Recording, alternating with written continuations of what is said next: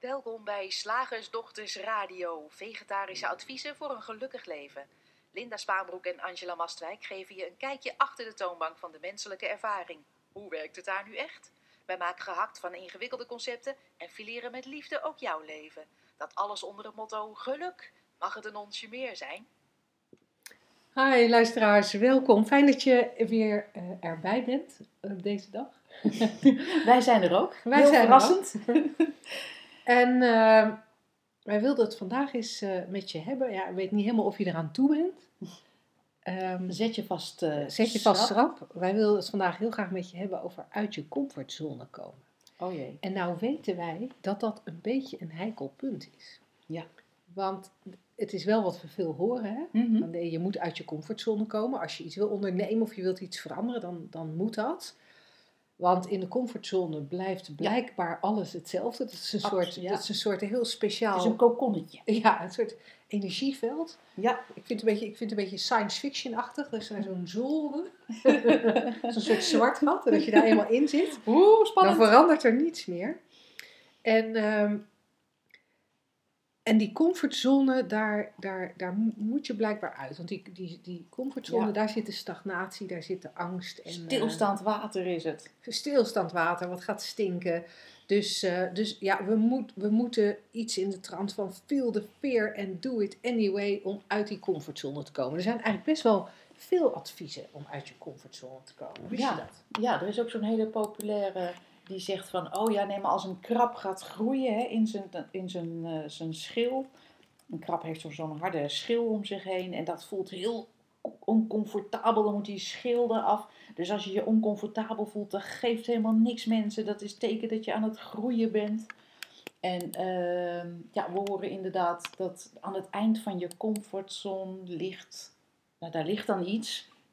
Een soort als een, een gouden pot aan het eind van de regenboog of zo. Ja.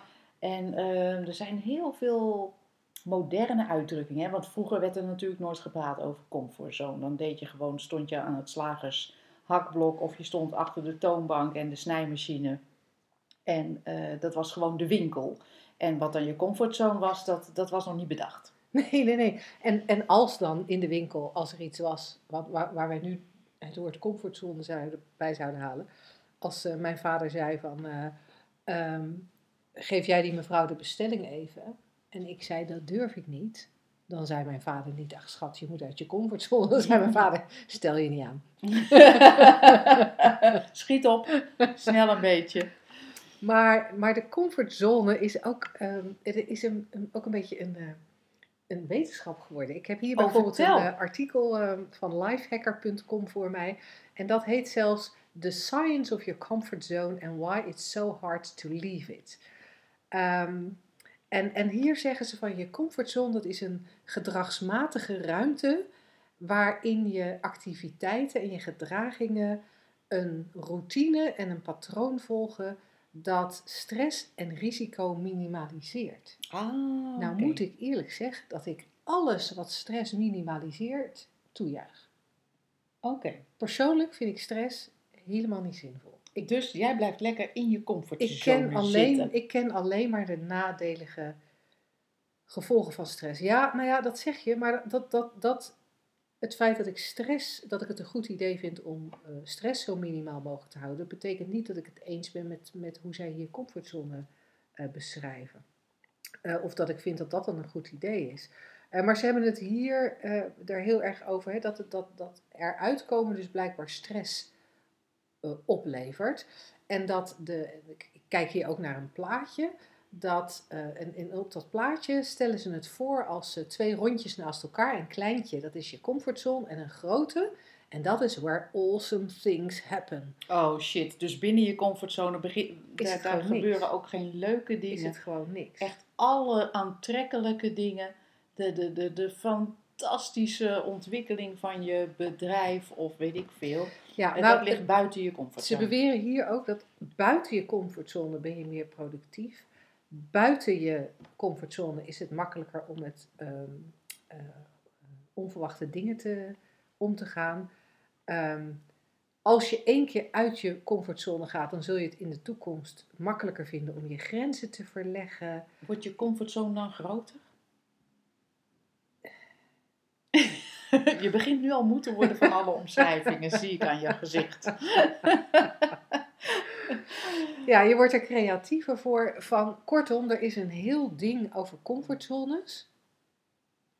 En, en wat ik het boeiende vind, is dat het, we zijn zo gaan geloven dat het bestaat. We zijn het zo als een echt ding gaan zien, dat we dus ook allerlei tips en trucs kunnen geven. Over hoe je eruit komt, waarom het belangrijk is om eruit te komen en wat er beter is buiten de comfortzone. Ja, het is intrigerend. Ik tweette daar laatst over, want ik, ik, ik vond zelf dat ik zo'n leuk zinnetje had gevonden over de Mhm. comfortzone. Ik schreef... Nou, jij tweette, jij, jij schreef het bericht, maar het was mijn naam zeker die erboven stond. Het was jouw naam die erboven stond, maar ja, kan Even voor iedereen die Wij de voelen ons- Twitterberichten leest, dat je niet denkt, oh, ik dacht dat die van Linda was. Ja, dat klopt. Wij voelen ons zo één. Ehm, ehm, ik weet nu niet meer precies, maar het is in ieder geval van of je nu veilig binnen de grenzen van je comfortzone blijft, of er heel moedig voorbij breekt. Ehm, in beide gevallen is, is die hele comfortzone bedacht. Ja. Ja. Weer, eh, we zouden hem eigenlijk ook in linea recta kunnen beschrij- beschrijven in het uh, vermaalconcept. Ja. Maar ehm, ik, ik wilde er toch wat, wat langer bij stilstaan, denk ik. ja, want het is, het is een hele interessante. ehm, wat ik er met name heel erg interessant aan vind, is dat we zo het idee hebben dat, dat het niet goed is om comfortabel te zijn. Nee, dat mag niet, want dan groei je niet. Het is niet goed om, routine, om in de routines te blijven. En, en ik denk dan bij mezelf, hoezo niet? En ik, ik, ik keek net met een schuin oog naar het onderzoek wat jij tevoorschijn toverde. En daar stond zelfs van, nee, maar je, je hebt een beetje angst nodig en een beetje stress nodig om, eh, om vooruit te gaan. Wat dat vooruitgaan dan ook mogen betekenen. hè? Ja. Nou ja, en dan wil ik toch heel graag het voorbeeld aanhalen wat wij wel vaker aanhalen. Dus waarvan je ongetwijfeld denkt, komen, komen zij weer aan? dus weer met hun voorbeeld. Maar kijk nog eens eventjes naar dat babytje dat op enig moment ehm, ontdekt dat hij op zijn buik kan draaien. Oh ja. Welke, welke baby zal in de, in de box op zijn rug liggen en denken: Het is wel heel spannend wat ik nu ga doen. Echt heel spannend. Maar ik heb gelezen, Om vooruit te komen, moet ik nu toch de volgende stap zetten. Ik moet nu toch op mijn buik draaien. ja, ik moet uit die routine van de hele tijd op mijn rug liggen eh, stappen. Hoe, hoe eh, spannend ik het ook vind. Maar ehm, ja, ik, ik lig nu al zo'n maand of, wanneer ga je draaien, weet ik veel, vier naar die mobiel te staren met die leuke roze piepvarkentjes eraan. Ehm, en ik vind het heerlijk, ik vind het fantastisch, maar ja, Het kan zo niet langer. het kan zo niet langer. Nee, het is, het is, het is te comfortabel. Ja. Te veel routine. Mijn moeder vindt er iets van. Mijn moeder vindt er iets van, maar met angst en beven moet ik deze handeling, eh, moet ik uit deze comfortzone. Weet je als, je, als je het zo beschrijft, dan is het totaal belachelijk. Dan is het totaal belachelijk om, om oké zijn te zien als iets waar je met eh, veel angst uit moet breken.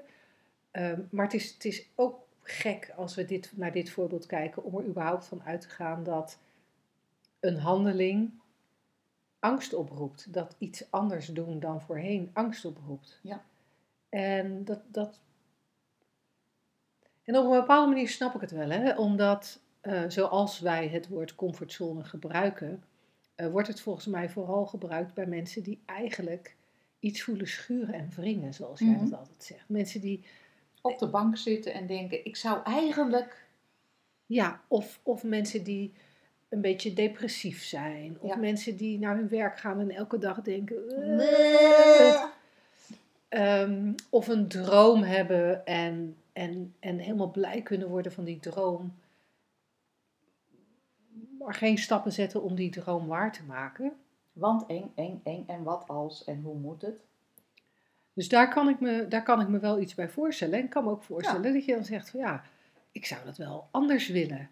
Alleen denken wij dat comfortzone daar geen fluit mee te maken heeft. Nee. En dat door überhaupt zo'n concept als comfortzone te gebruiken, ja, maak je er ook iets heel echts van. En Een maak je, het ook, ja, maak je er een ding van, je maakt het veel groter dan het is. Ja, je maakt er een, eh, een, een grens van. Het is de Fata Morgana die jij altijd zo leuk omschrijft. Je hebt, oh, een comfortzone. Nou, dat is dan dat eiland met die eh, twee palmbomen, met die rood gestreepte hangmat daartussen. Maar je moet er vanaf, want er moet iets ondernomen worden. En oh, dan moet ik dit en dan moet ik dat en ik moet zus en het is eng. Je niet realiserend op dat moment dat- die Fata Morgana niet echt is. Die, die palmbomen heb je verzonnen en die hangmat ook. Ja. Ja. En het feit dat het eng is om een stap te nemen, trouwens, ook. En het feit dat dat zou moeten, ook. En het feit dat, wat jij net al aangaf, dat een gevoel vastzit aan een omstandigheid, aan het nemen van een stap, aan het ontslag nemen voor mijn part. Dat, dat, dat, dat er gevoelens vastzitten aan een nieuwe onderneming starten of een nieuw breiwerk beginnen, ik noem maar wat. Dat is gewoon het fundamentele misverstand wat wij zo graag uit de wereld zouden willen helpen. Er zitten geen gevoelens vast aan dingen die je doet. Er zitten gevoelens vast aan wat je denkt. Ja. oh, comfortzone bedacht. Oh, dat voelt veilig.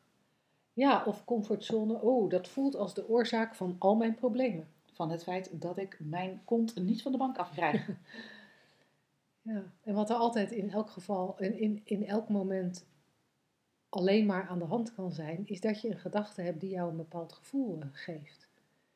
En eh, ik denk dat we eigenlijk al weer een heleboel radioshows niet zo heel erg stil hebben gestaan bij hoe werkt dat systeem dan precies. En in ons gratis e-book, wat je op onze website kunt downloaden, Drie Stappen naar Geluk, leggen we dat ook uit. Dus als je dat nog niet eerder hebt gedaan, vraag die vooral aan op www.shiftacademy.nl. Maar om het nu zo toch nog weer eens een keertje te beschrijven. ehm, nou, neem even een, neem even een voorbeeld. Waar, waar, waar, kan, waar kan er sprake zijn van een comfortzone waarvan je vindt dat je eruit moet? Een voorbeeld bedenken? Ehm, een comfortzone waar ik uit moet, is ehm, een wild vreemd iemand bellen om informatie. Oké. Gaan we er even van uit dat dat heel belangrijk is, hè? dat Ja. Angela dat gaat Ja. doen. Dat, dat, dat is al een interessante, want ho- hoezo, wie zegt dat, waarom? Ja, dat vind ik eng. Zou ik kunnen zeggen. Ja, dat vind je eng, maar waarom moet je daar dan per se, waarom moet je dat per se wel Nou, kunnen? ik wil graag eh, dingen regelen met mijn, eh, eh, weet ik veel, internetprovider. En dan moet ik voor bellen, dat kan niet online. En ja, dat, daar zit ik gewoon tegenaan te, te hikken, want ik ben bang dat ik niet, nou ja, weet ik veel waar ik allemaal Ja. bang voor ben. ik speel dit namelijk volledig. Ehm, ik, ik vind het gewoon eng om zomaar in de blind mensen te bellen die, Ja. die, die ik niet ken. Want ik weet niet wat ze gaan zeggen en hoe ik dan, Ja. of ik dan goed reageer.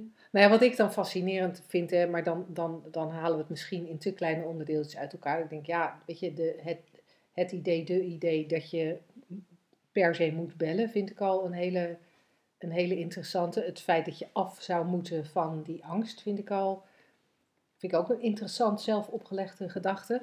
Maar laten we daar even in meegaan. Het zou heel handig zijn als ik zomaar mensen durfde te bellen. Laten we daar even in meegaan dat Ja. dit is wat, wa- wa- waar, waar jij je comfortzone door wilt, eh, wilt, eh, wilt doorbreken. Wat, wat is er dan waardoor die angst überhaupt ontstaat voor het bellen? En nou, wij, wij weten vanuit eh, andere type therapieën en coaching dat als ik dan de coach zou zijn, ik bij jou ga graven van, Ja. goh maar lieverd, Ja. wat, wat is dan wat die oorzaak voor, voor die angst veroorzaakt? Wat, wanneer komt die angst op? Hoe voelt die angst? Hoe ervaar je die angst? Nou, dat doen wij allemaal niet, dat vinden wij te moeilijk. Wij houden van makkelijk, zoals je weet. Het mag ook makkelijk, immers. Ehm, wij vinden het handiger om te kijken naar, hé, hey, wat gebeurt er? Er is een angst en die angst ontstaat altijd alleen maar op basis van een gedachte. Er is een gedachte, een angstige gedachte en je bewustzijn. Dus dat tweede principe, het denken is het eerste principe. Het tweede eh, principe, het bewustzijn, vertaalt jouw gedachten in een gevoel, geeft er kleur, geur en smaak aan. Knoop in mijn maag. Als Je ik krijgt moet een knoop bellen. in mijn maag, je krijgt misschien een beetje vochtige handen. Klotsende oksels. Klotsende oksels en dan gebeurt er iets interessants. Jij, jij krijgt dat gevoel, jij krijgt Ja. die klotsende oksels en die, en die knoop in je maag. En dan ga jij een verband zoeken met, hé, hey, ik heb klotsende oksels, een knoop in mijn maag. Oeh, dan, dan, dan is er iets met dat bellen. Ja, dat vind ik eng. Je legt het Ja. buiten jezelf. En vervolgens ga je redenen bedenken waarom dat ook weer eng is. Dus je, je verzint nog wat gedachten en je bewustzijn maakt daar nog weer meer sfeer bij. Ja, en ik kan dan ook nog tegen mezelf zeggen, joh, stel je niet zo aan en eh, dat, dat durft toch iedereen en eh, belangst, dat is toch niet reëel en, en waarom heb jij, ja, je kan er eindeloos veel gedachten overheen gooien die allemaal wringen en schuren. De gedachte, Ja. niet het feit dat ik niet durf te bellen. En als je dat gaat herkennen, als je het systeem gaat herkennen, wat er schuil gaat onder wat je voelt, Hm. Ehm, dan valt er heel langzaam meer en meer weg. Ja, dan kun je dingen gaan doen. En misschien heb je nog wel angst. Misschien wordt die angst nog wel ervaren. Heb je nog steeds die knoop in je maag. En wij zeggen dus niet, en dat moet je voelen en het toch doen, want dan ben je goed bezig. Dan stap je uit je comfortzone. Nee, je kan die angst voelen en je realiseren, nou dit is dus een gedachte. Ja, en hij En- voelt heel echt. Wauw, wat knap van dat systeem. Dat hij het zo met, met, met zoveel gevoel weet te brengen, deze gedachte. Ja. Ja, en mag ik nog een, ander, mag ik nog een andere aanvliegroute Ja, richting die comfortzone? Ehm, wat, wat ik ook zie bij het, het hele verhaal rondom comfortzones, dat we er daarbij van uitgaan dat we iets nodig hebben om gelukkiger te worden dan we nu zijn. Ehm, blijkbaar is er een andere stap nodig die ons iets gaat opleveren. Ja, want buiten je comfortzone ligt dan iets, zeg maar. Hè? Ja. Daar, ligt de, Er is iets te halen. daar is iets te halen. En dan gaan we volledig voorbij aan het feit dat wat je in enig moment kan ervaren, alleen maar je denken in het moment is. En niet iets, niet een gebeurtenis buiten die comfortzone of erbinnen. Nee, we gaan dan dus ook voorbij aan het feit dat er niet iets is wat ons gelukkig kan maken. Dat we, dat we de balans en het geluk dat we zoeken al in ons hebben. Fijn, dat er is eigenlijk, eigenlijk is, is onze comfortzone oneindig op die manier. Als je je een beetje realiseert ook dat dat eerste principe, mind, die universele levensenergie, dat, dat, je daar al, dat dat altijd deel van je uitmaakt. Dat je daar altijd op ja, kan vertrouwen. Dan gaan we weer snel in concepten denken, dat je daar altijd in terug kan vallen. Dat dat, dat een intrinsiek onderdeel is van je, van je bestaan. Dan is eigenlijk alles binnen je, als je dat al zo wil noemen, comfortzone. En, en stel nu dat je dat ziet, hoe gaat het dan met, eh, met, met stappen en groeien en, eh, en dingen ondernemen? Nou ja, wat wij merken is dat je dat gewoon doet. Zo, Ja. Zoals die baby zich ook omdraait in de box en op enig moment denkt, of nou niet denkt, maar op een gegeven moment op zijn handen en zijn voeten gaat staan. Of zijn handen en zijn knietjes en later op zijn voeten gaat staan en omhoog klautert eh, of klimt eh, of zich optrekt of wat het dan ook is. Maar je ziet aan zo'n, aan zo'n baby ook heel mooi dat even ervan uitgaan dat het kindje lichamelijk, eh, lichamelijk gezond is. Dat, dat die ontwikkeling is er vanzelf. Wij zijn helemaal niet, lijkt het wel erop gebouwd om helemaal niks te doen. Nee. Ja, misschien even tijdelijk, maar de, we doen altijd iets. En, en, en als je kijkt naar mensen die goed in hun vel zitten, die geen baan hebben bijvoorbeeld, hè, want dat, is- Mhm. toch iets wat we allemaal heel belangrijk lijken te vinden eh, als het gaat om iets doen. Eh, maar mensen die goed in hun vel zitten, die geen baan hebben, die zijn de hele dag met van alles en nog wat bezig. Ja. Boodschapjes, lezen, Ze helpen ze iemand hier of daar. Ze werken in de tuin. eh, Ja. Ze drinken ze een kopje koffie. eh, eigenlijk eigenlijk de, de, degene die laveloos op de bank voor de tv hangen, dat zijn de mensen die niet lekker in hun vel zitten. Precies. Dat heeft dus niks te maken met hun, met hun dat heeft niks te maken met hun comfortzone, dat ze in hun comfortzone hangen. Nee, ze hangen, ze hangen op dat moment in depressieve of angstige of lamlendige gedachten. Eh, maar zodra je, of als je, wanneer je goed in je vel zit, beweeg je gewoon. En dat merken wij ook. Maar dat bewegen gaat niet zo lineair als we met z'n allen bedacht hebben dat het hoort. Nee. Als je naar ons kijkt, wij, wij, wij zijn niet heel lineair met Shift Academy bezig. Het is niet zo dat er elke dag dezelfde inspanning geleverd wordt. Nee. Nee, inderdaad. Het is gewoon een soort natuurlijk bewegen. Wat, eh, zoals jij heel mooi omschrijft bij de ontwikkeling van een kind, eh, vanzelf gebeurt. Je krijgt een. Er is blijkbaar een idee, een impuls noem ik het liever.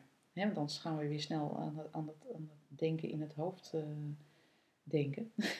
er is een impuls en daar wordt gehoor aan gegeven. En als jij zit hier op je stoel en je krijgt de impuls om ontslag te nemen, dan kan je daar gehoor aan geven. En of dat buiten je comfortzone of binnen je comfortzone of weet ik veel, dat is allemaal het geklets wat we eromheen bedenken. Ja. Dus comfortzones, nou, van on, wij vinden het niks. Dus erin of eruit is eigenlijk helemaal geen vraag. Geen discussie. Weer het leven een stukje makkelijker gemaakt. Slagersdochters, wat zit er in de leverworst? Oftewel, tijd voor wat wetenschap. Hey, voordat je aan die wetenschap begint, Angela, doordat je zo aan het einde van het vorige item zei van eh, het leven weer een stukje makkelijker gemaakt, zouden al onze podcastluisteraars al weten dat wij een boek geschreven hebben. Dan mocht dat niet zo zijn, dan lijkt het me heel leuk dat je daar even wat over vertelt. Ja, wij hebben namelijk een boek geschreven. Kregen wij een impuls toe en eh, wij dachten niet na over de, of dat binnen onze comfortzone zou liggen of niet. Linda had dan ook nog bedacht, zullen we dat eens in, gewoon in één week proppen? Ik had daar ook geen bezwaar tegen. Wij gingen zitten op een maandagochtend en eh, vrijdagmiddag Om half vijf kon de laptop dicht en was het boek af. Het is een superleuk boek geworden. Ehm, de reacties die we op het boek krijgen. Het boek heet trouwens Het mag ook makkelijk en het is verkrijgbaar op onze website www.shiftacademy.nl. Ehm, dat, de- wij krijgen de, reacties die we terugkrijgen van mensen is wauw, cool, leuk, makkelijk lezen, wauw, inzicht. Ik heb het al twee keer gelezen. Eh, van de week hoorde ik van iemand die, die, eh, die kreeg het boek op het moment dat ze vrij gestrest was en een, eigenlijk een moeilijke periode had. En zij zei van, nou, ik heb het in één dag uitgelezen. En toen ik het uitgelezen had, zag ik ineens wat ik met mezelf deed. En waren, ja, was mijn stress weg Kijk, over dat onderwerp. Dus dat, dat, dat is heel cool. Dus als je zegt van, oh, ik zou nog wel eens iets meer willen dan eh, alleen eh, deze podcast. En ja, gelijk een training doen bij de Slagersdochters of bij Shift Academy. Dat is me net even te, een te grote stap. Dan is eh, ons boek misschien wel een superleuke eh, tussenstap. Dus eh, die is te bestellen op shiftacademy.nl. ja, hartstikke leuk. En nu jij. En nu Met de wetenschap. Met de wetenschap van deze week. En die gaat nergens over, of eigenlijk over niets. Jij dacht, ik ga eens even lekker uit mijn comfortzone. Ik ga het vandaag nergens over Het gaat echt, het gaat echt sowieso nergens over. Nee. Eh, het, het niets, eh, dat schijnt eh, vier verschillende wetenschappelijke betekenissen te hebben. En één daarvan sluit zo aan bij, bij die drie principes waar wij het over hebben. Dat ik dacht, oh, dat ga ik eens leuk met, eh, met, met Linda Mhm. bespreken in onze radioshow. Want wat betekent nou niets? En het grappige is dat de, de inleiding van het artikel wat ik daarover las, dat geeft al aan hoe triviaal eigenlijk, ehm, ehm, nou ik wil niet zeggen hoe triviaal wetenschap en wetenschappers eh, zijn, maar hoe ehm, ja, variabel de menselijke geest is en Ja. de dingen die we ontdekken en hoe waar dat is in elk moment. Hè? Want er zijn natuurlijk heel veel wetenschappelijke ontdekkingen gedaan die later dan toch weer, weer niet waar bleken of, of met een nieuwe wetenschappelijke ontdekking werden ontkracht. In ieder geval, ehm, ehm, de inleiding van dit artikel zegt van wat niets is, daar zijn we het eigenlijk niet over een- eens. Eh, eh, hè, als, je aan iemand, als je aan een wetenschapper vraagt van wat is nou niets, dan is het antwoord wat je krijgt, dat hangt heel erg af van wie je het vraagt. En ook wanneer je het vraagt. Nou, dat is natuurlijk ook eh, heel grappig. Een, een, een teken van hoe wij als mens maar wat bedenken in het moment. Zelfs blijkbaar in de wetenschap. Ook omdat er steeds nieuwe ontdekkingen worden gedaan. Er zijn dus vier wetenschappelijke betekenissen van het woord niets. En de eerste is uh, verwijst naar een tijd. Een tijd waarin het ding waar jij interesse in hebt, het ding waar jij over nadenkt, niet bestond. Want als wij nu kijken naar het universum, dan hebben we het eigenlijk altijd over planeten en sterren en tafels en, en vrouwen en mannen en uh, keukens en uh, honden en flessen water. Um, en de eerste wetenschappelijke betekenis van niets is dus, dat verwijst naar een tijd waarin die dingen allemaal niet bestonden, waarin er geen materie was. Mm-hmm. Toen was er dus niets. Dat is de eerste wetenschappelijke betekenis. Een, een tijd waarin er niets was, uh, waarin er geen materie was, wat, wat je ook noemt. De tweede wetenschappelijke betekenis van niets is lege ruimte. En dat is dus eigenlijk de ruimte waarin alle materie die we maar kunnen bedenken, ook donkere materie waar ik me geen voorstelling van kan maken, maar um, um, dus waar dat zich in bevindt.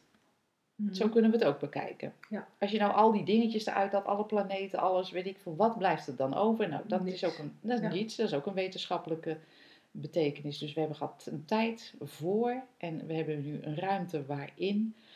En de derde wetenschappelijke betekenis van het niets is uh, lege ruimtetijd in de laagste energietoestand die mogelijk is. En dan hebben we dus eigenlijk alles is energie. Hè? Mm-hmm. Jij en ik, we bestaan uiteindelijk alleen maar uit energie en informatie. En uh, stel dat die, die energie nu naar, een, naar een, een soort nulstand gaat. Nou, dat is dan ook niets. En dan hou je niets over. En dat is de derde wetenschappelijke betekenis van niets. En de vierde wetenschappelijke betekenis is, van het niets is wat je overhoudt als je het hele universum weghaalt en de wetten die uh, dat universum um, ja, govern, mm -hmm. dus, dus, beheersen, in stand houden. Uh, die, die, die zorgen dat er gebeurt wat er gebeurt in zo'n universum. En of dat mogelijk is, is nog maar de vraag. Want ja, het is sowieso een beetje vreemd om te praten over, over niets. Maar weet je waar ik aan moest denken toen ik dit las? En daarom mm-hmm. wilde ik het ook bespreken. We hadden het net over, over dat boek wat wij, uh, wat wij uh, hebben gecreëerd, zo zou je het kunnen noemen. Dat was er eerst niet. Dat nee. was niets. Het bestond gewoon niet. niet. Er bestonden wel boeken, er bestonden wel al letters en papier en, en, en allerlei ideeën, maar niet dat, dat boek Het mag ook makkelijk. En op enig moment kreeg jij een impuls. We gaan een boek schrijven, want dat gaan wij lanceren tijdens onze theatershow. Wat ook nog niets was. Want we hadden nog niet bedacht mm -hmm. wanneer en wat, waar, hoe. En daar kwam een soort energie achter. Zo, zo, zo zag ik het ineens. En uh, waar wij allebei leuk mee, uh, mee aan de slag gingen. En wij creëerden dus vanuit het niets kwamen er letters in een laptop. Die werd eh, gedrukt op papier. En kreeg het vorm eigenlijk. Kreeg het vorm. En, en dus, dus van niets werd het iets. Van vormloos werd het vorm. En toen ik dat zo zat te bedenken, toen dacht ik... Wij praten in de drie principes ook altijd over het vormloze en de vorm. Het vormloze is, is wat, wat, wat, je ook, wat in andere tradities wel waarheid wordt genoemd. Uh, universele levensenergie die nog geen vorm heeft gekregen, zeggen wij vaak. Uh, er wordt ook naar verwezen als het uh, uh, alles wat onveranderlijk is. En dat is eigenlijk in tegenstelling tot of, of de, de basis van alles wat wel vorm heeft gekregen. Dus het vormloze en de vorm. En ineens dacht ik, maar dat zit ik hier helemaal te verzinnen. Uh, maar wat in mij opkwam toen ik dit artikel las was: stel je nou voor dacht ik. Dat hele, alles wat wij waarnemen, al die vorm. Als dat nou op dezelfde manier heeft vorm gekregen als dat boek van ons. Dus mm-hmm. dat eigenlijk de Big Bang een soort impuls was, een idee. Een leuk idee, want moet je kijken wat er, wat er zoveel jaar later, miljarden jaren later volgens de wetenschap, eh, nu allemaal is. Hè? Mhm. Eh, en ik weet niet of dat aan het begin van het idee al eh, in het idee zat. Hè? Aan het begin van het idee van het boek hadden wij nog niet een idee van, oh ja, we gaan het sowieso indelen, we gaan klanten beschrijven en we gaan dit en dit. Dat is gewoon zo gegroeid, dat heeft zo letterlijk vorm gekregen vanuit het niets. Ik dacht, misschien is dat ook wel zoals de hele vorm om ons heen heeft. Maar dan met alles, alles, alles wat we waarnemen. eh, misschien heeft dat ook wel zo plaatsgevonden. Gewoon een idee uit het niets. Ik vond het een leuk idee. Ja, ik vind het ook een leuk idee. Wat ik, wat ik ook, waar ik aan moet denken als ik dit eh, hoor, is dat we, dat, dat we wetenschappers, ehm, er niet zo uitkomen wat nothing is. Nee. Ehm, en dat is ook wel logisch, want het is ongrijpbaar. Mhm. En ik heb daarvoor dat ik geïnteresseerd raakte in de drie principes en ik in deze richting keek, heb ik daar eigenlijk nooit zo bij stilgestaan. Eh, maar sinds ik wel in de richting van de drie principes kijk, is het niets of de nothingness of de, nou ja, het voor de vorm, is, is ineens wel iets wat mijn interesse heeft. Omdat ik door, de, door inzicht in de drie principes steeds meer die creërende kracht ben gaan zien, waar wij een uiting van zijn. Want, want wat we ook doen, we creëren er iets mee. Mhm. Deze radio-uitzending waar wij zitten te praten is ook weer een creatie. Daarmee zetten we ook iets in de vorm. Elk woord wat ik uitspreek of wat jij uitspreekt is, is nothing turned into matter. En het is, is, is niets waar we, waar we een vorm aan geven. En dan weliswaar in de, in de vorm van woorden. Dus niet zozeer tastbaar, maar het is wel vorm. En Elke gedachte in je hoofd is eigenlijk ook al vorm. is ook vorm. En, en voordat jij er vorm van maakte, of ik of onze luisteraars, voordat wij vorm maakten van die gedachten, was er niets. Nee. En het- het doet mij ook denken aan de oneindige potentie die er in dat niets zit. Want we, kunnen het niet weten wat daaruit voortkomt. Een heel universum, zomaar. Ehm, ehm, al, alles om je heen is ooit een gedachte geweest in het, die door iemand heen is gekomen. De tafel waar we aan zitten. De computer, daarin is het natuurlijk duidelijker, want daar, daar lijkt je meer, meer kennis voor nodig te hebben dan voor het maken van een, van een tafel. Maar uiteindelijk is het allemaal hetzelfde systeem. Er was niets. Er komt een, een, een, een gedachte in de vorm, in, in, in iemands hoofd. En er is een impuls. En, je kan er, en er wordt iets mee gecreëerd. Al is het maar een gevoeletje. Ja, ja. Ja, en, en, en dat, dat vind ik interessant. Want, want dat wetende,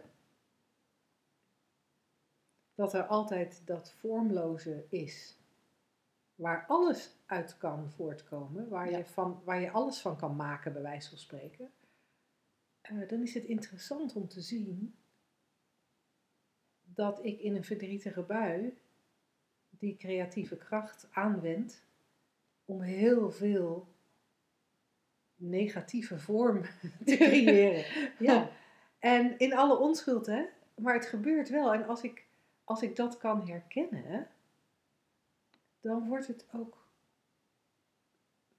Dan wordt die vorm minder bedreigend. Ja.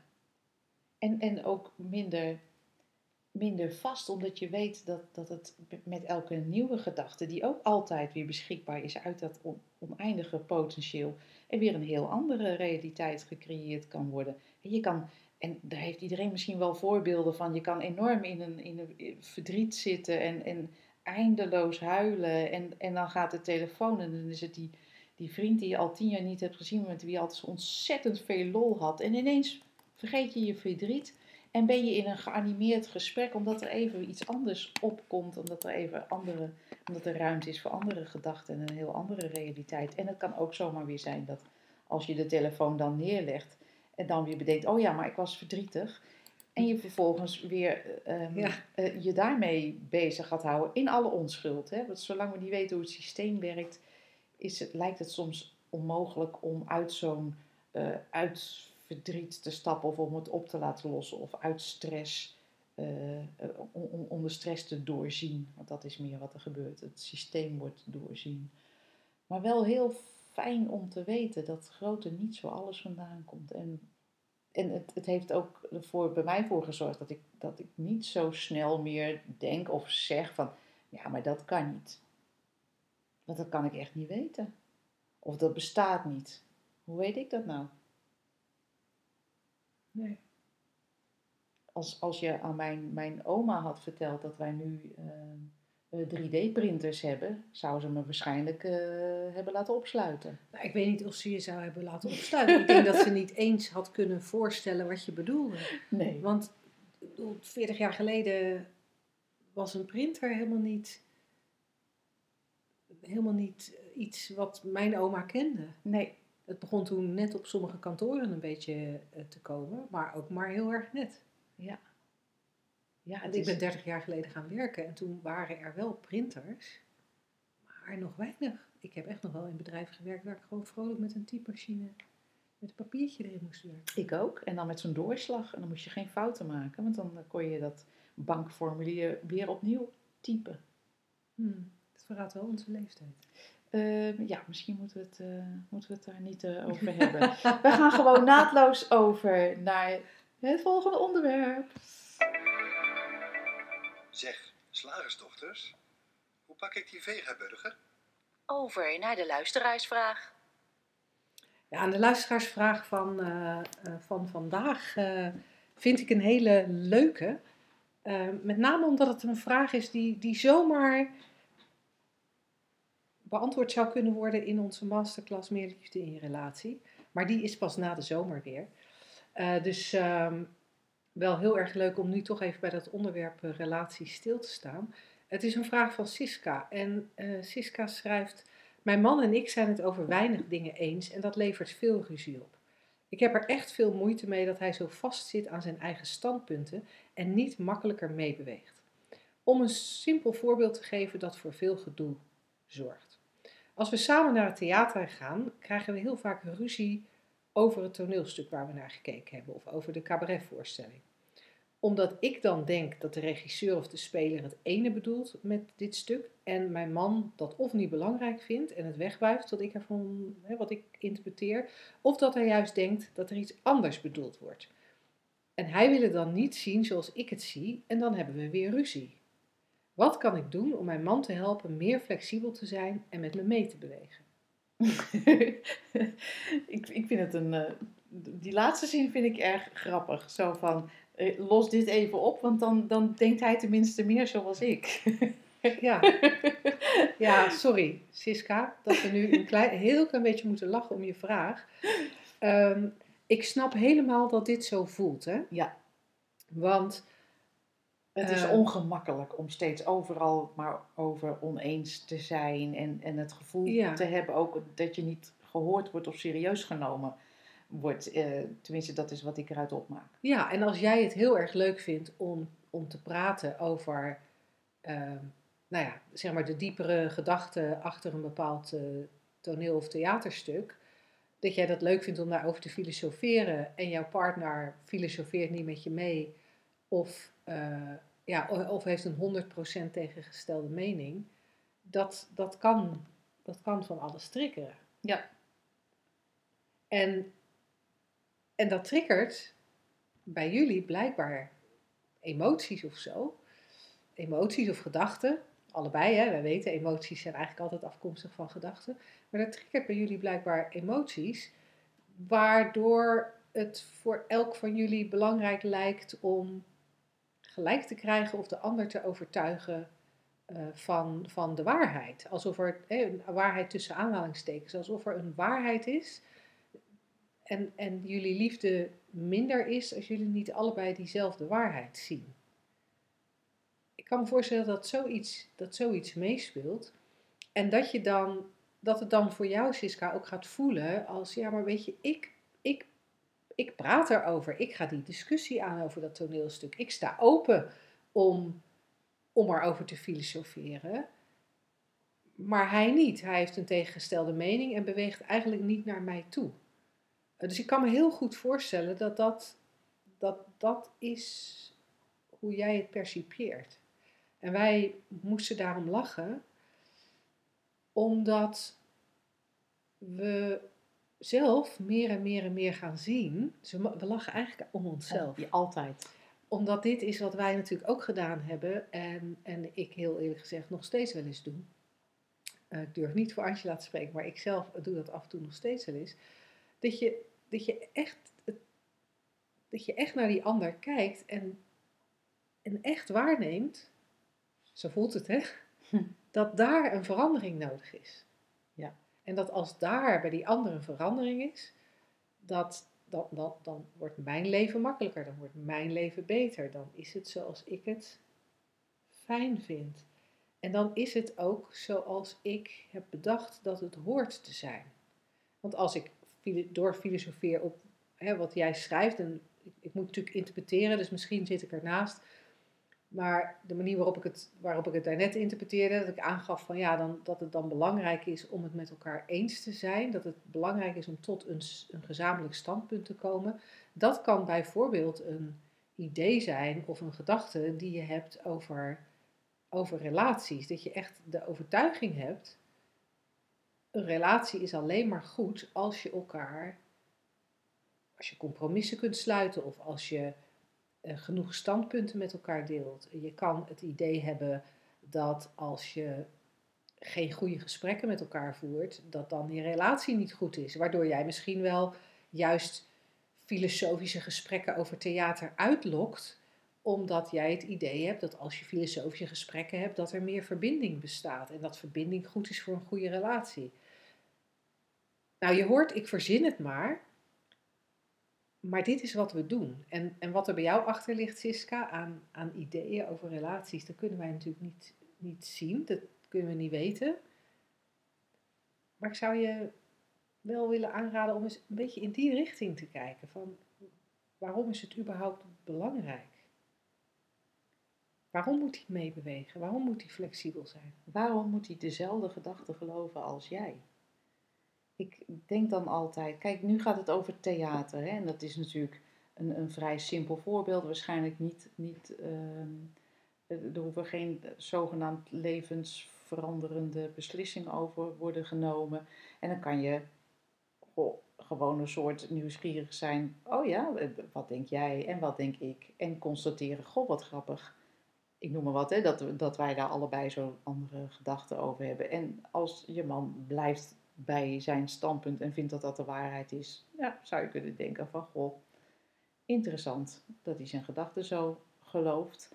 Ehm, maar ik kan me voorstellen dat het ook gebeurt, dat het ingewikkelder lijkt. Dat ga ik er nu even bij verzinnen, Siska.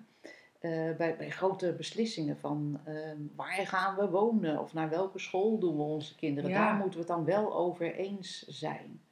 Dus überhaupt de opvoeding van de kinderen. Ja, ja. Moeten, ze wel, moeten ze wel of niet netjes gekleed zijn? Mogen ze wel of niet alleen buiten spelen? Eh, moeten ze wel of niet naar school gebracht worden? Mogen ze wel of niet tv kijken naar bepaalde zenders? Er is best wel veel. best wel veel eh, eh, gedachten kan je daarover entertainen.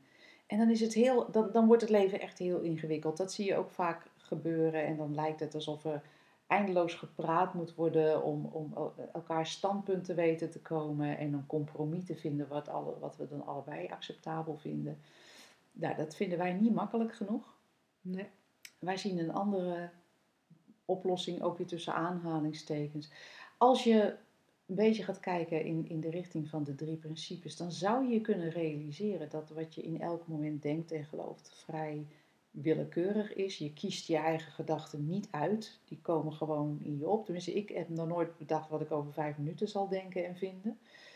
Eh, laat staan wat ik morgen denk en vind. Dus dat, kunnen we niet weten. Ook, ook van, en dat geldt voor, voor ieder mens, dus ook, van je, ook voor je partner. Maar wat we delen is dat we allemaal kunnen denken. Mhm.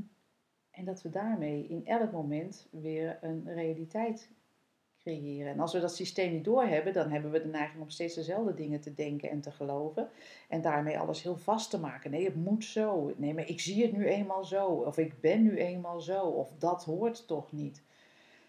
Maar als je een beetje kan zien dat, dat, dat er eigenlijk een oneindige voorraad aan gedachten is, zoals we net al zeiden, dan zou het zomaar kunnen zijn dat je niet eens een compromis vindt in dat soort dingen, in dat soort grote of groot lijkende onderwerpen. Maar dat er ineens een, een hele frisse impuls komt en je een gedachte denkt die je nog nooit gedacht hebt. Ja. Waar, waar je allebei denkt, nou ja, is het zo simpel? Natuurlijk kan het ook zo. Of, ehm, Ja, en, en er vallen ook veel dingen weg om een probleem over te maken. ook dat. Als je meer doorziet hoe je je eigen realiteit creëert. Ja, Ja, wij hadden laatst iemand ehm, in, de, in de camper en die is van een bepaalde stroming. eh, Die zegt dat de aarde plat is. Oh, dat is een hele, ja, dat is een heel genootschap. En die hebben ook allerlei wetenschappelijk eh, onderbouwde argumenten daarvoor. ik ken wel iemand die gelooft in de hollow earth. Oh ja, Dat de aarde hol is, is. en dat er aan de binnenkant van de aarde, dus Ja. eigenlijk gewoon tegen ons aan, ehm, aan de andere kant van die aardkorst, ook gewoon mensen leven. ja, dus de, Maar nou, de dat- platte aarde de dus. Platte aarde. En, en, en die vroeg aan mijn, eh, aan mijn geliefde van, eh, goh, wat denk jij, is de aarde rond of plat? En waarop mijn geliefde zei, ja, het is niet zo interessant wat ik, eh, wat, wat ik denk. Hè. We denken maar wat en we geloven maar wat. Koffie? Ja. Waardoor er eigenlijk een soort geen discussie ontstond. En later werd er ook nog op teruggekomen. Ja, ik, ik denk dat, dat de aarde dus plat is.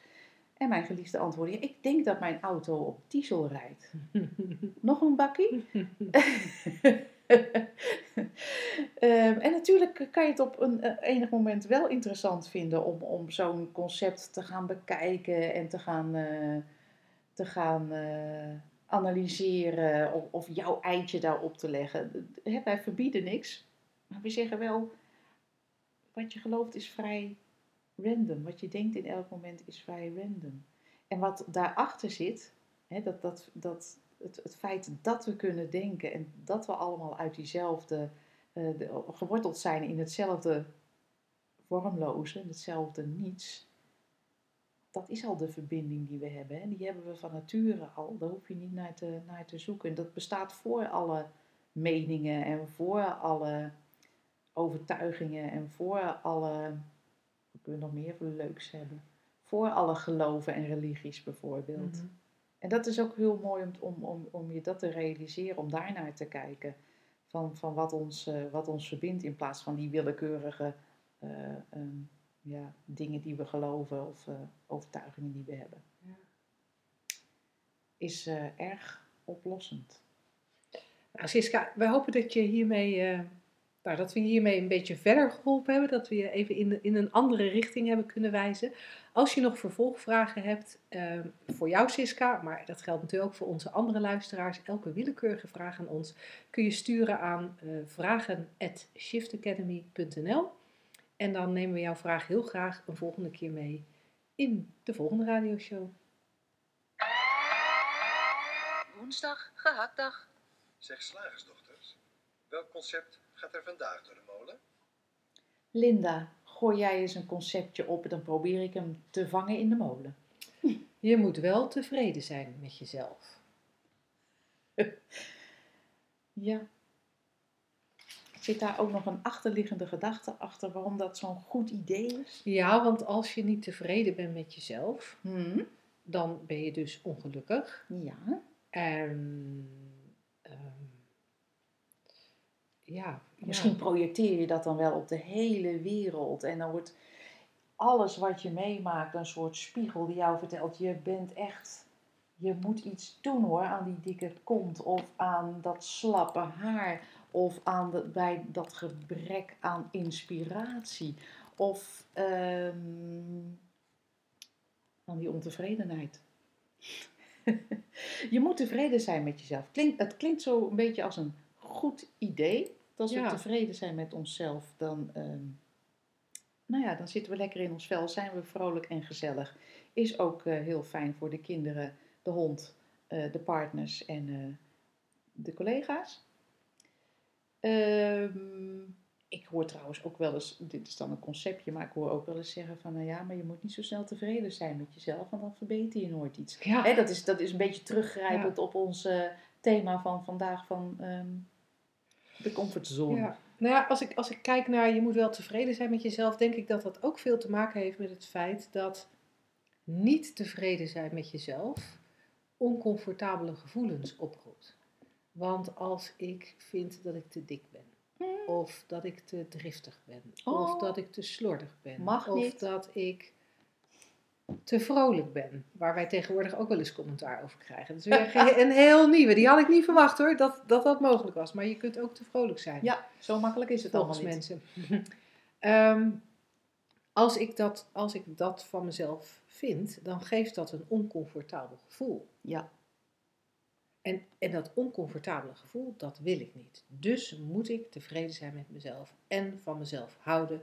Want een oncomfortabel gevoel is niet goed. oh. Ik denk dat dat hem is. Ik denk ook dat, dat, eh, dat we dan in de richting zitten van waarom dit, eh, waarom dit advies zo, ehm, eh, zo sterk aanwezig is in de, in de media. Want anders hadden wij hem nooit gevonden natuurlijk. Tevreden zijn met jezelf. En het is ook een soort, het lijkt een soort ook tegenbeweging te zijn hè, van, van alle zelfverbeteringsprogramma's, stappen en adviezen. Ja, ja want het, het, het tevreden zijn met jezelf, dat lijkt ook een, een voorwaarde om jezelf gelukkig te voelen. Oh, dat is dan ook nog eh, een bijkomstig eh, dingetje. Dat wordt hier gezegd. Ja, ik, ehm, ik, weet je waar ik aan moet denken, Linda? Jij hebt het wel eens over navelstaren. Ja, ik denk dat we daar een keer een hele uitzending over moeten Oh doen. ja, nee, dat is een goed idee. Ja, nee, want daar is zoveel over te vertellen. Dat kunnen wij in, in een luttele 10 minuten concept vermalen natuurlijk eh, de, in- niet aan voldoen. Ehm, ja, tevre- je moet tevreden zijn met jezelf. Ik vind het zo grappig dat ehm, ehm, er is dus blijkbaar ontevredenheid. Hè, dat ontevredenheid schuurt en wringt. Laten we dat even, dat is een vervelend gevoel.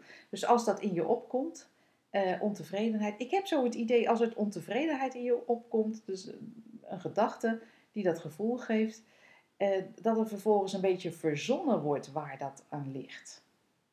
Ja, dat is grappig. Ik, ik, ik, in mij kwam eigenlijk hetzelfde op in andere woorden. Dan denk ik, ja, dan heb je een, een beetje naar gevoel. Oh, ik heb... eh, En dan ga je ik- verzinnen ik- waar dat vandaan ja, komt. Ja, ik heb ja, ah. Nee. Ja, maar dat komt omdat ik, ik... Ik kreeg net ook mijn broek niet helemaal dicht, hè. Oh ja, nee. Ik heb toch weer te veel chips gegeten. Maar lieverd, je moet wel tevreden zijn met jezelf. En ik ben natuurlijk toch wel mooi. Ook met een kilootje meer. Sowieso. Ja. Ehm, of of ik, ik, ik word 's ochtends wakker en. ah. en dan gaan zoeken ehm, waardoor. Dan kijk ik in de spiegel en denk ik, ja, maar dat haar ook. ja, dat is wel logisch. Ga jij het nog even zitten aanwakkeren, Linda? Ehm, ja, dus, dus er is een ontevreden gevoel. En, en dat, dat koppelen we dan aan iets in onszelf, iets fysieks, maar vaak ook iets psychologisch. Ja, en jij zegt dan een ontevreden gevoel, maar ik denk dat het pas een ontevreden gevoel wordt als wij er dat, die term aan geven. Hè? Ja. Als wij er die vorm aan geven. Ik Ja. denk dat dat, zeg maar, wat je, dat schuren en wringen wat je net noemde, dat dat, dat is het meer. Er is iets. hmm. Uh, ja, En dan, en dan, gaan we, dan, ga, dan gaan we misschien wel, misschien hebben we een stappenplan gevonden. De eerste stap die, die wij dan doen is constateren. Huh? En de tweede stap is dan dat we gaan zoeken, wat, wat is het dat? Huh? ja. En dan, dan noemen we dat ontevredenheid. Of Ja. we noemen dat somberheid. Of we noemen dat angst. Het is Mag maar net een beetje wat je wil. Hè? Maar het concept van vandaag is, je moet tevreden zijn met jezelf. Dus we, we focussen ons even op ontevredenheid. Oh, ik voel me een beetje ontevreden. Waar komt dat dan door?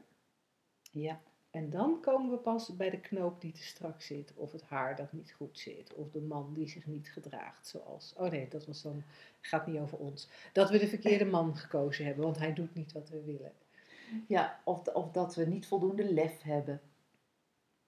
Of, of Niet. juist te, Ja. te impulsief zijn. Maar dat verzinnen we pas in derde of vierde instantie. Ja. En vervolgens gaan we dan, als vijfde stap of zo, ik ben de, de, de- het stappentellen een beetje kwijt, maar als, als laatste stap gaan we dan zeggen, ja, maar ja, wat ik nu, wat ik nu bedacht heb, dat zou ik eigenlijk niet moeten denken. Nee. Dus we, we, verzinnen iets, we verzinnen iets en vervolgens gaan we een soort in gevecht met het vormpje dat we gecreëerd hebben. De ontevredenheid over het haar of de ontevredenheid. En dan moeten we heel erg ons best gaan doen om daar andere gedachten tegenover te stellen. En het wordt zo gecompliceerd dat ik er eigenlijk al niet eens meer echt uitkom om heel goed uit te leggen. Ik zou er bijna een schema bij nodig hebben wat ik visueel kan maken. Maar wat uiteindelijk aan de hand is, is dat er een huh was. Ja. Een gevoel van huh. Heel bijzonder wat, wat wij allemaal verbinden aan gevoelens die we hebben. En dat zien wij natuurlijk in onze praktijk ook. Hè? Dat, soms krijgen wij wel mensen die, die eh, met, met, angst, met angststoornissen bijvoorbeeld. Wat zij doen is het huh, koppelen aan. Ja, daar geven zij de vorm angst aan. En de woorden angst aan. En vervolgens wordt dat erger en erger en erger omdat, ze, omdat het echter voor hen wordt. Maar het begon altijd alleen maar met huh. En stel nou dat we huh, doorzien voor wat het is. Oh, even. huh. even een, een, ja, een En energie gewoon- of zo. Ja, energie. Als we er dan al een naam aan moeten geven, laten we dan iets lekker vaags doen wat geen vorm heeft. energie die door ons heen komt. Stel je nou eens voor, Linda, dat we daarbij zouden kunnen stoppen. Nou, niet alleen je voorstellen, dat kan. Dat kan gewoon. Dat kan. Je kan dat constateren en je realiseren wat het is. Alleen maar even die energie. Alleen maar even die energie. En alles wat er daarna gebeurt, het koppelen aan van alles en nog wat, en het echt maken en het vormgeven. En de opdracht die erbij hoort en, en de stappenplannen en, en het werken aan jezelf, zodat je tevreden kunt zijn over jezelf. het is eigenlijk zo'n mooi voorbeeld van, van waar we het daar straks over hadden, over dat nothing. Er is niets, slechts een huh? Ja. Uh. En wij creëren daar van alles van. En schrijven dan vervolgens blogs vol over hoe je tevreden, tevredener wordt met jezelf. En waarom dat zo'n goed idee is om tevreden te zijn met jezelf. Wat je er allemaal voor moet doen, zodat je tevreden kunt zijn over jezelf. Heel interessant. En, en, en- terwijl als we weten waar het vandaan komt, wat het is, als we begrijpen hoe de menselijke ervaring in elkaar zit. Je bent dat stukje oneindig intelligente levensenergie en van moment tot moment creëer je een realiteit met het denken wat in je opkomt. En soms is dat even, hm, oh, en soms is dat. En dan denken we nooit, oh, daar moet ik iets aan doen. Ehm, ehm, ja, nee, maar ik- wacht even, ik voel me nu echt helemaal lekker in mijn vel, maar ik moet natuurlijk eh, niet... eh, nou, hoewel, dat, zelfs, dat, zelfs dat kunnen we verzinnen. Ik moet natuurlijk niet doorslaan in deze Nee, dat ik te tevreden word met mezelf. ja, ja, want dan word ik eh, arrogant misschien wel. Of krijg ik, word ik overmoedig, krijg ik zoveel zelfvertrouwen dat ik, eh, of word ik megalomaan. Ja, zie je, je kan echt alle kanten op fantaseren. Je kan het ook laten trouwens. En Ja. gewoon, gewoon beleven wat er te beleven is in elk moment. En dat is soms een uh, en soms een jee en soms een... En alles is gewoon een ervaring, een Ja. menselijke ervaring. En als je weet hoe die gevormd wordt, nou ja, dan als je ons boek, eh, ons, ons gratis e-book Drie Stappen naar Geluk hebt gelezen, moet je al een heel klein beetje een idee hebben van, van hoe dat is. En anders mo- moet je gewoon naar de site gaan en, en als de donder dat boek bestellen, zeg ik gewoon. Ja, de ene Dat- is gratis, hè? De, de, de drie stappen naar geluk is gratis. Dus die Ja. kunnen ze gewoon zo downloaden. Ja, precies. Het mag ook makkelijk is te koop. Nou, die dingen. Ehm, want, oh, wat wordt het daarmee vloeibaar en makkelijk en ehm, oké. En dat Heel is, oké. dat is wat we allemaal willen. En daar kletsen wij volgende week gewoon nog lekker over verder.